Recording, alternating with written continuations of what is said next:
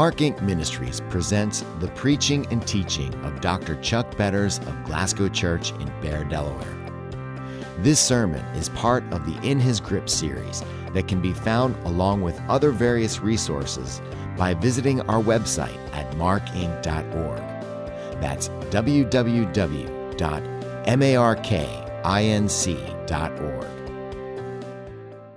Psalm 95, please, if you'll turn to that in your Bibles. Psalm 95. We're talking about worship and the core elements that make for biblical worship. One of the things that greatly concerns me is the fact that we tend to, in this culture, worship God in a casual way. We tend to think of God as our buddy, as our uh, equal. God is a sovereign God who reigns over this universe. The Bible refers to him as a God who is to be reverenced or feared. Now, there is a sense, of course, and this psalm reveals it, in which we are to understand that God not only is sovereign and wholly other, but God is also transcendent in that he knows the hairs of our head and loves us with that kind of personal love. So, the principle, as we continue to talk about legacy building, the principle is this I want my children and my grandchildren to learn that the worship of God must never be approached casually, and that true worship is non negotiable in its essence because it is the primary means of our spiritual development and our relationship with God. Now, in our vision statement in this church, we list certain core values. And one of those core values, the first especially, one of the, the first core value is this that doctrine defines who we are. We are a people who believe in the doctrines of grace that our God is a sovereign God over the affairs of men, that our God is sovereign even over our salvation. But right next to that in our vision statement is a second core value that states this worship. Worship, when the body of Christ comes together, corporate worship is the defining event in the life of this church and it will leave its thumbprints over everything else we do. So we believe that what we're doing here today is non negotiable. Now, how we do it is negotiable. There are many negotiable aspects to worship. There can be contemporary worship, traditional worship, there can be song selections that are different from place to place. There are cultural issues that all of us have, cultural baggage that we all bring into a worship service. I like to refer to it as our ecclesiastical baggage. Some of us are from more staid and traditional backgrounds. Some of us are from more diverse backgrounds where there is a, a greater freedom in worship than others. Those are all negotiable. But as the psalm unfolds, one thing becomes clear there are three non negotiable aspects of true biblical worship. Now, the last time we were together, we talked about two of them.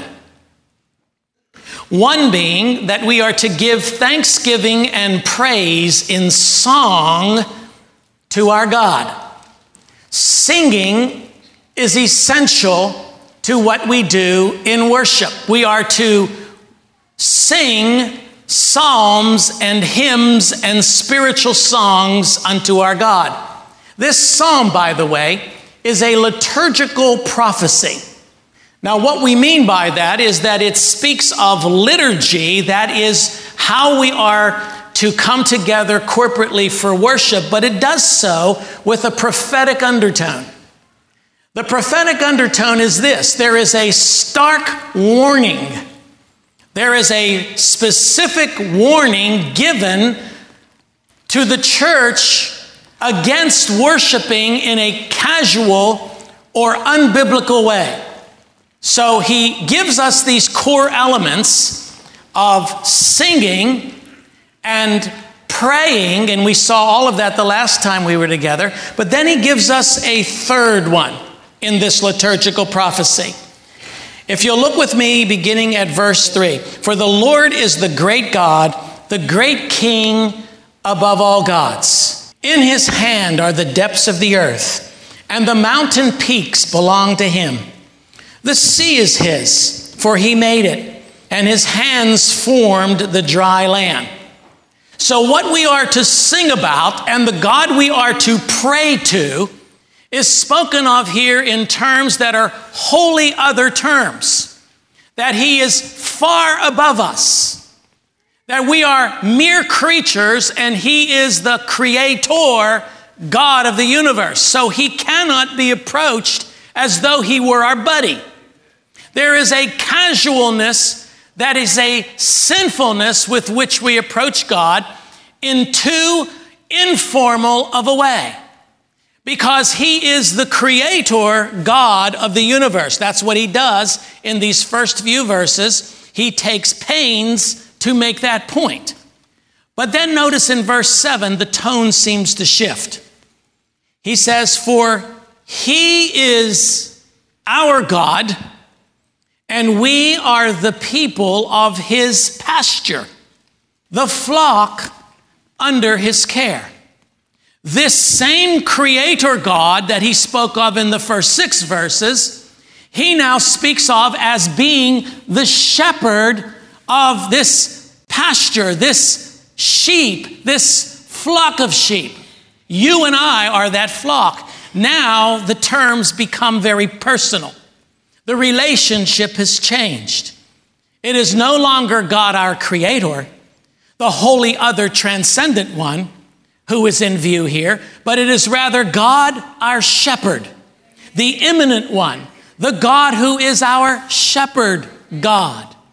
Think of what the Word of God reveals to us of the amazing love of God and how that love has pursued you and won. We have not added anything to our salvation. There is not one single thing we can do to earn or to deserve or to claim to have earned or deserved our salvation.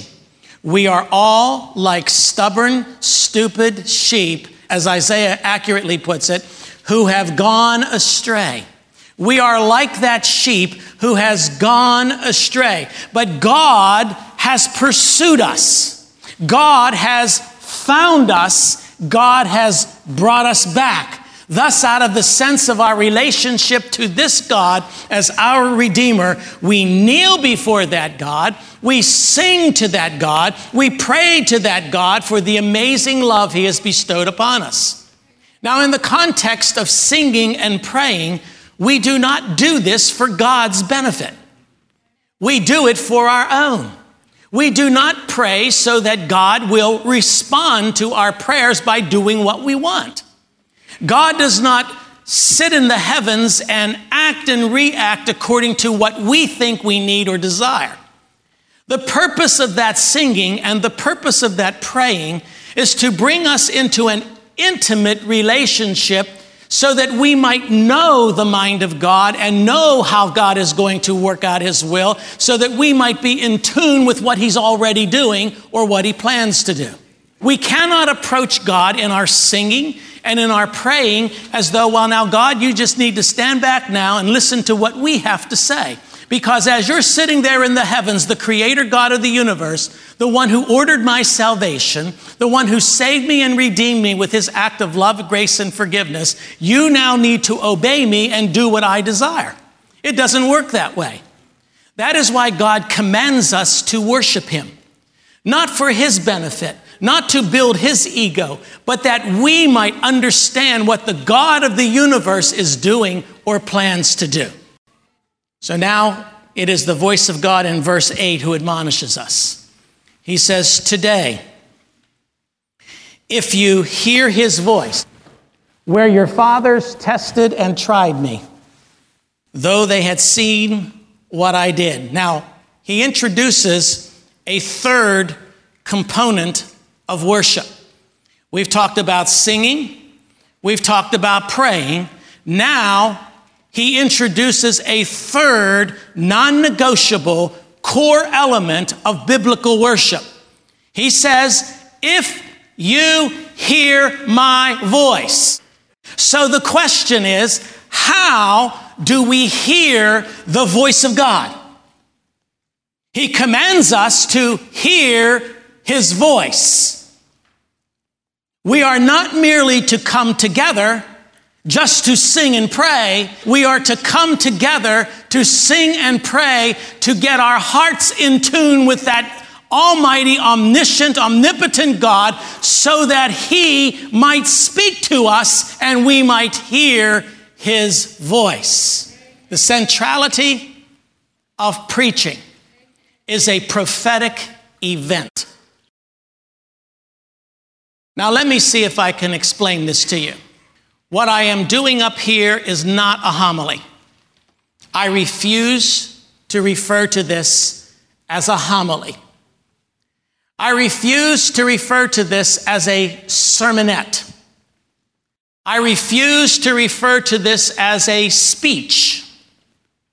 I even refuse to refer to this as a Bible lesson or a teaching lesson. Although those elements are present, there is something unique about what we are doing here in this context. Preaching is a prophetic event. Now, I am not for one moment saying that I am a prophet. Listen closely to me.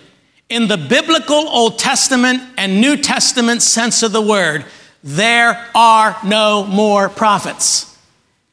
No one can stand up and say today that he has revelatory prophecy gifts.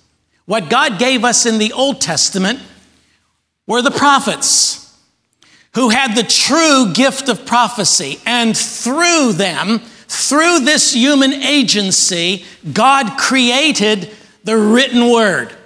He spoke through the prophets, through Hosea and Daniel and Ezekiel and Isaiah and Moses and all the others who became the conduits of revealed truth so that the written word, the written record, may be recorded. When we come to the New Testament, we have the same prophets, only they are now called apostles. The apostles are the revelatory agents, the conduits of revealed truth. And so, as Matthew and Mark and Luke and John and the Apostle Paul and Peter and Jude and, and all the others, as they framed the canon of the New Testament, God used them as human agents, as conduits of divine truth.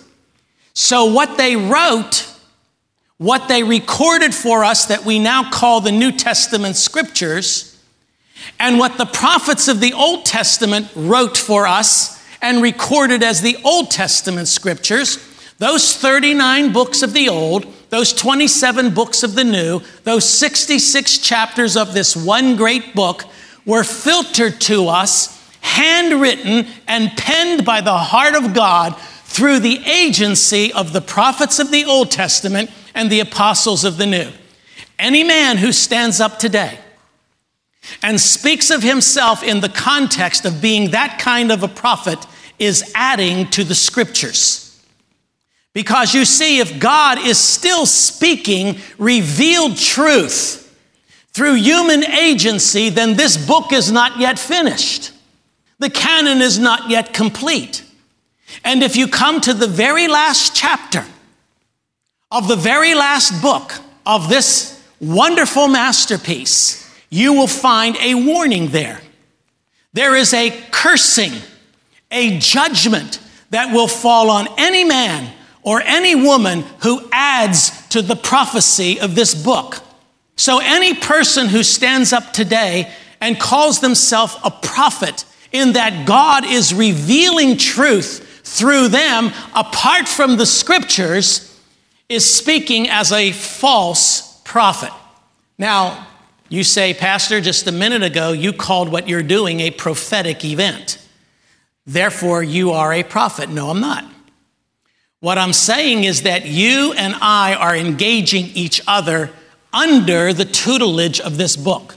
We are coming under the preaching and teaching of what God has already revealed through the prophets and the apostles. In that sense, that sense of forth telling, F O R T H telling, prophecy is happening. In the sense of foretelling, that is looking down through the future, that kind of prophetic gift has ceased. God has revealed to us everything we need to know right here. It's here in the canon of His Word. So, why do I call this a prophetic event? Martin Luther used to pray that God would allow his people only to hear what urges Christ. He used to pray something that you hear me pray because I kind of got it from him. Uh, he, he used to pray something like this Lord, stop their ears to anything that's not biblical. Anything that I say that's not the truth. Anything I say that's not in the word. May their ears be stopped. May they not hear that. But Lord, wherever your word is being proclaimed, wherever Christ is being urged, then open their ears to hear. Unstop their ears, soften their hearts. So, in the sense that I proclaim to you or declare to you the inerrancy of God's word, in the sense that I declare the truth of God's word, this is a prophetic event. Now, why do we call it an event? because we are gathered here in the context of public and corporate worship. What I am doing here and what you are doing here has essential need in the spiritual development of each of our lives. Now, what we have here in verse 8 and 9, he says, Today, if you hear his voice, where your fathers tested and tried me, though they had seen what I did, you're going to notice there's a change of voice now. He commands us to hear his voice. We are not merely to come together, we are to come together to hear his voice. We do so in preparation by the singing and the praying, but then we must open our hearts and open our ears to hear what God has to say. Now, listen, I am the first one to tell you preaching is fallible. There are some tapes out there I've told you in the past I wish I could burn. There are records of things that I have taught over the years that now I know are not true. The core elements of my preaching and teaching for 38 years have been to declare the gospel of Jesus Christ. I rescind or recant none of that. I know that the core elements of preaching, the fundamentals of the doctrines that preach and urge Christ, have been solid for 38 years. That is a prophetic ministry. But preaching and preachers are fallible. And this is an event. But now let me tell you something. Even evil thoughts can enter your mind when you're worshiping God. Even impure thoughts, untrue thoughts, unbiblical thoughts can enter your mind when you're engaged in worship. This is why Psalm 95 makes such a serious effort to say to you, you need to hear the voice of God. Then he puts it somewhat negatively. He says in verse 9, he says, now he gives an example, where your fathers tested and tried me, though they had seen what I did. You've heard the expression hardening of the heart. There is a spiritual coronary disease, the hardening of the soul, the hardening of the heart. Hardening of the heart is the exact opposite of listening to the voice of God. To listen to the voice of God is one thing. To fail to listen to the voice of God, the scripture refers to as the hardening of heart. The hardening of heart. Now, he gives us an example by what he means by the hardening of heart. He takes these people back to an event they were all familiar with. He takes us back to the 17th chapter of the book of Exodus. And he recounts the story of how the children of Israel, weeks after they had left Egypt, probably no more than one month after they had left Egypt, the same Egypt where they saw the hand of God 10 times work a miracle of deliverance.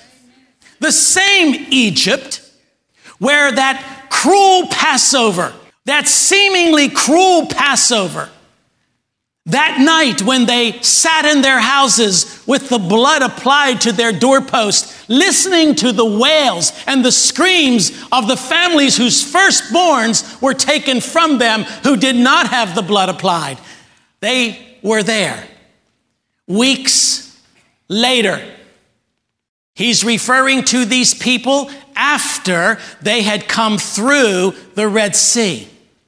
After that parting of the Red Sea, that miraculous unveiling of the finger of God who simply zipped open the Red Sea, allowed them to cross on dry land, and then zipped it back over top of the Egyptian army. This miraculous deliverance, they had just experienced it. 1.2 million people were there with their livestock and their cattle. Parenthetically, save the email on the 600,000 that left Egypt, because I know many of you who have some knowledge of Scripture will remember that the Bible says that God delivered 600,000. That was just the men. That doesn't include the women and the children and the Egyptians, some of whom came with them, their livestock and their cattle. This is a big scene. This is a massive outpouring of God's deliverance power. Now, they had just come through that. They wandered around for a little bit and they looked inside of their bags and their canteens were empty and they were thirsty. Now, as Exodus 17 opens, now this is the, this is the event Psalm 95 is referring to as the hardening of heart the failure to listen to God's voice. This is that event. He says the whole Israelite community, Exodus 17, set out from the desert of sin, interesting word, traveling from place to place as the Lord commanded. They camped at Rephidim, but there was no water for the people to drink. So they quarreled with Moses and said, Give us water to drink. Moses said, Why do you quarrel with me? Why do you put the Lord to the test?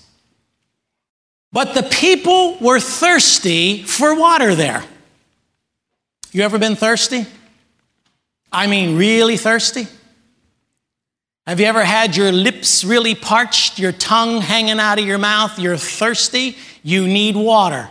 So let's at least sympathize with the fact that these folks were thirsty. Here they are in the desert, and they grumbled against Moses. They said, Why did you bring us up out of Egypt to make us and our children and livestock die of thirst? Then Moses cried out to the Lord. What am I to do with these people? They're ready to stone me. Now, I want you to notice what God did. The Lord answered Moses, and he said, Walk on ahead of the people. Take with you some of the elders of Israel. Take in your hand the staff with which you struck the Nile, and go. I will stand there before you at the rock at Horeb. Strike the rock, and the water will come out, and the people will drink. So Moses did this in the sight of the elders of Israel. And he called that place Massah and Meribah because the Israelites quarreled and because they tested the Lord in saying, Is the Lord among us or not? Now, on the heels of the Exodus, with all of its incredible miracles and God's supernatural provision, they demanded that God prove himself again by giving them water because they were thirsty. Now, this is the point God wants to make here.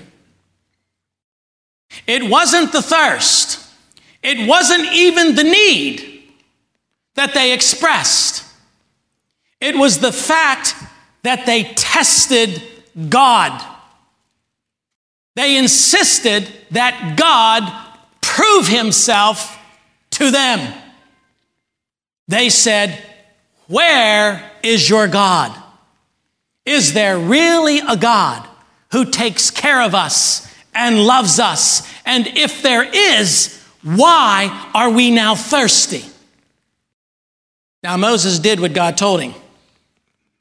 He struck the rock with his rod, and out of it, water literally gushed. It quenched the thirst of 1.2 plus million people, all of their livestock, and all of their cattle. They did not merely ask God to supply their needs. God never scolds us for doing that. He commands us when we pray to pray that He would give us this day our daily bread. So it is not the fact that they prayed and expressed their need. But it is the fact that they tested him. They sought to prove him. They were experiencing strife and division against God because he did not meet their expectations.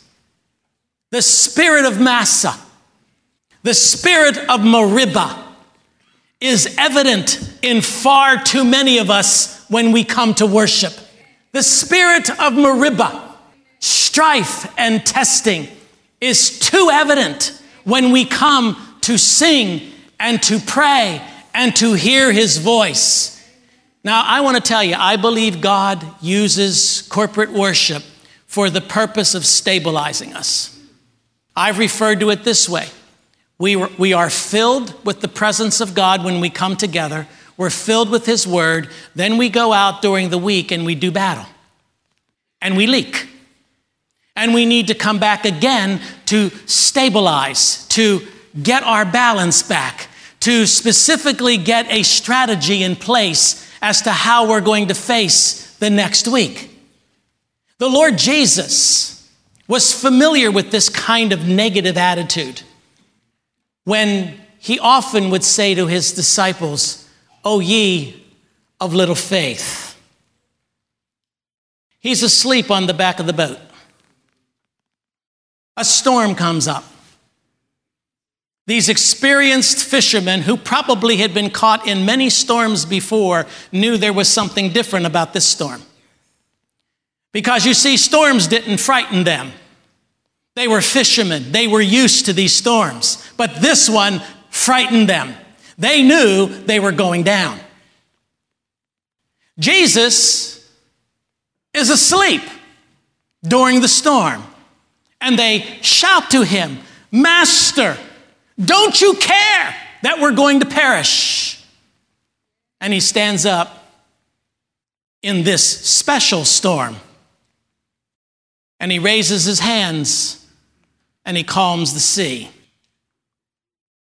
He turns to them and he says, O ye of little faith. Now, why did he say that? Because just, listen to me, just probably no more than two hours before the storm hit, these same men were holding baskets in their hands. There was a crowd of people that had gathered who had no food to eat. Jesus called out to find out who had some food for these people, and they found a little boy with a few loaves of bread and a few fish. They were the ones holding the baskets. He blessed that food, and 5,000 people were miraculously fed. They handed out the food, their baskets were empty. They looked away for a second, looked back down, it was filled again. The Creator was before them. The one who created the bread was before them. And with just a word, the baskets were filled. And when they were all finished filling up the baskets and feeding the people, they walked away with 12 baskets left over. A couple of hours before this storm. That is called a hard heart. That is what a stubborn heart is. It is one that fails to see a God who has already proven himself and does not need to prove himself again.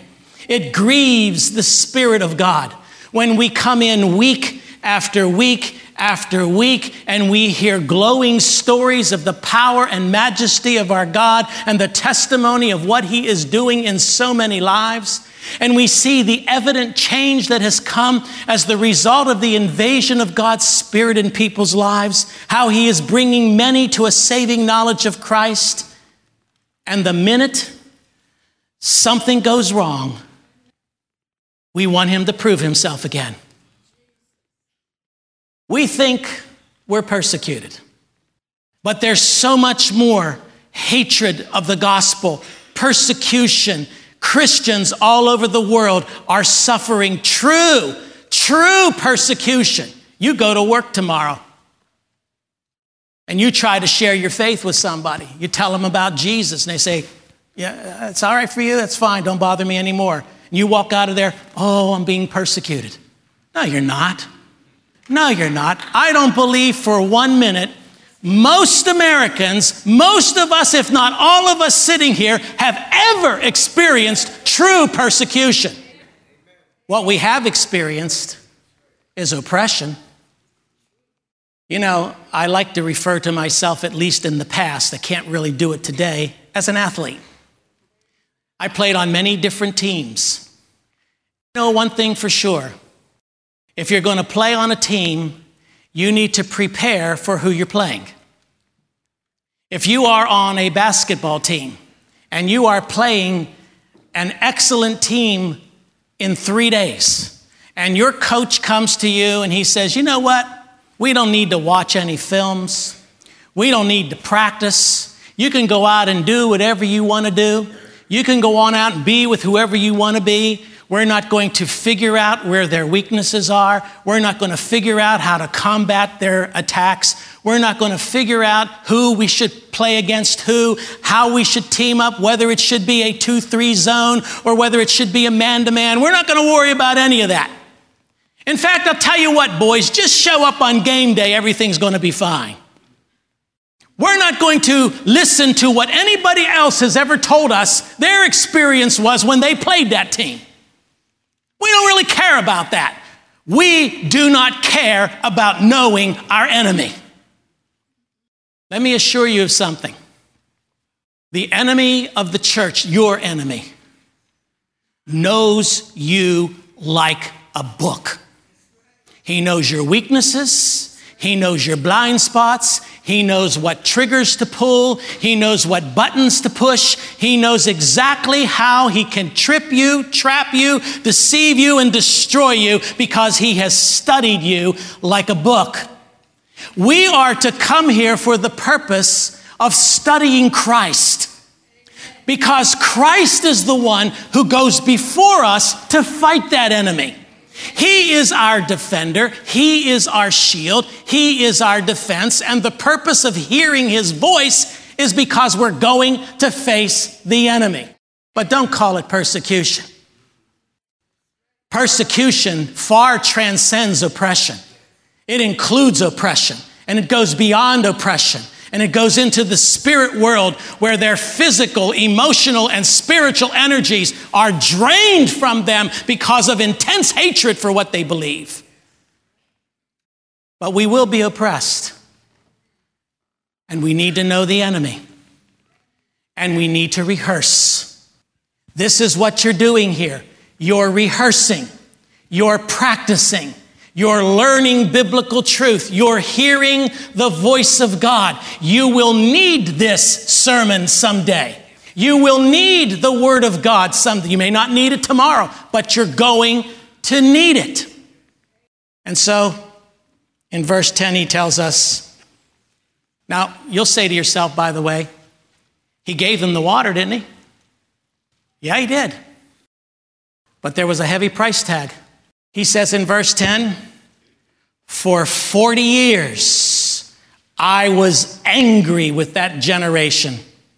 I said, They are a people whose hearts go astray, and they have not known my ways. You see, God is grieved when people who ought to get it don't. When people who ought to understand it don't. God is, in fact, that word angry, by the way, is used in other translations as the word grieved. In fact, one translation actually uses the word, they make me nauseous. And that's pretty close to the meaning of the word. God was angry he was grieved. These people made him nauseous, and because they tested him and proved him, they would never set foot in the promised land. There's a price tag for unbelief. They died in the desert of their own making. Verse 11 I will swear an oath in my anger they shall never enter my rest. Listen to me, privileged saint. You and I, who sit on this side of the cross, we come to hear the word. We come to hear what God has to say to us. The one thing He is calling us to is rest. With all the noise and the confusion in your life, all that noise that you left behind, all that clutter in your mind that's going to regroup tomorrow, all that busyness, all those details of raising a family and building a marriage and making the necessary ends meet and, and the physical health problems that many of you have and the emotional struggles that many of you also have, all of that noise, all of that clutter, you need to come apart for the purpose of entering his rest. That's what the Sabbath day is. It is a day in which we rest in the power of his resurrection. We refill the spiritual drug. Back to the rock for a moment. Corinthians tells us and defines for us and names who that rock is. That rock is Christ. Christ is the rock at Horeb. It is Christ who has been struck. It is Christ who has been struck.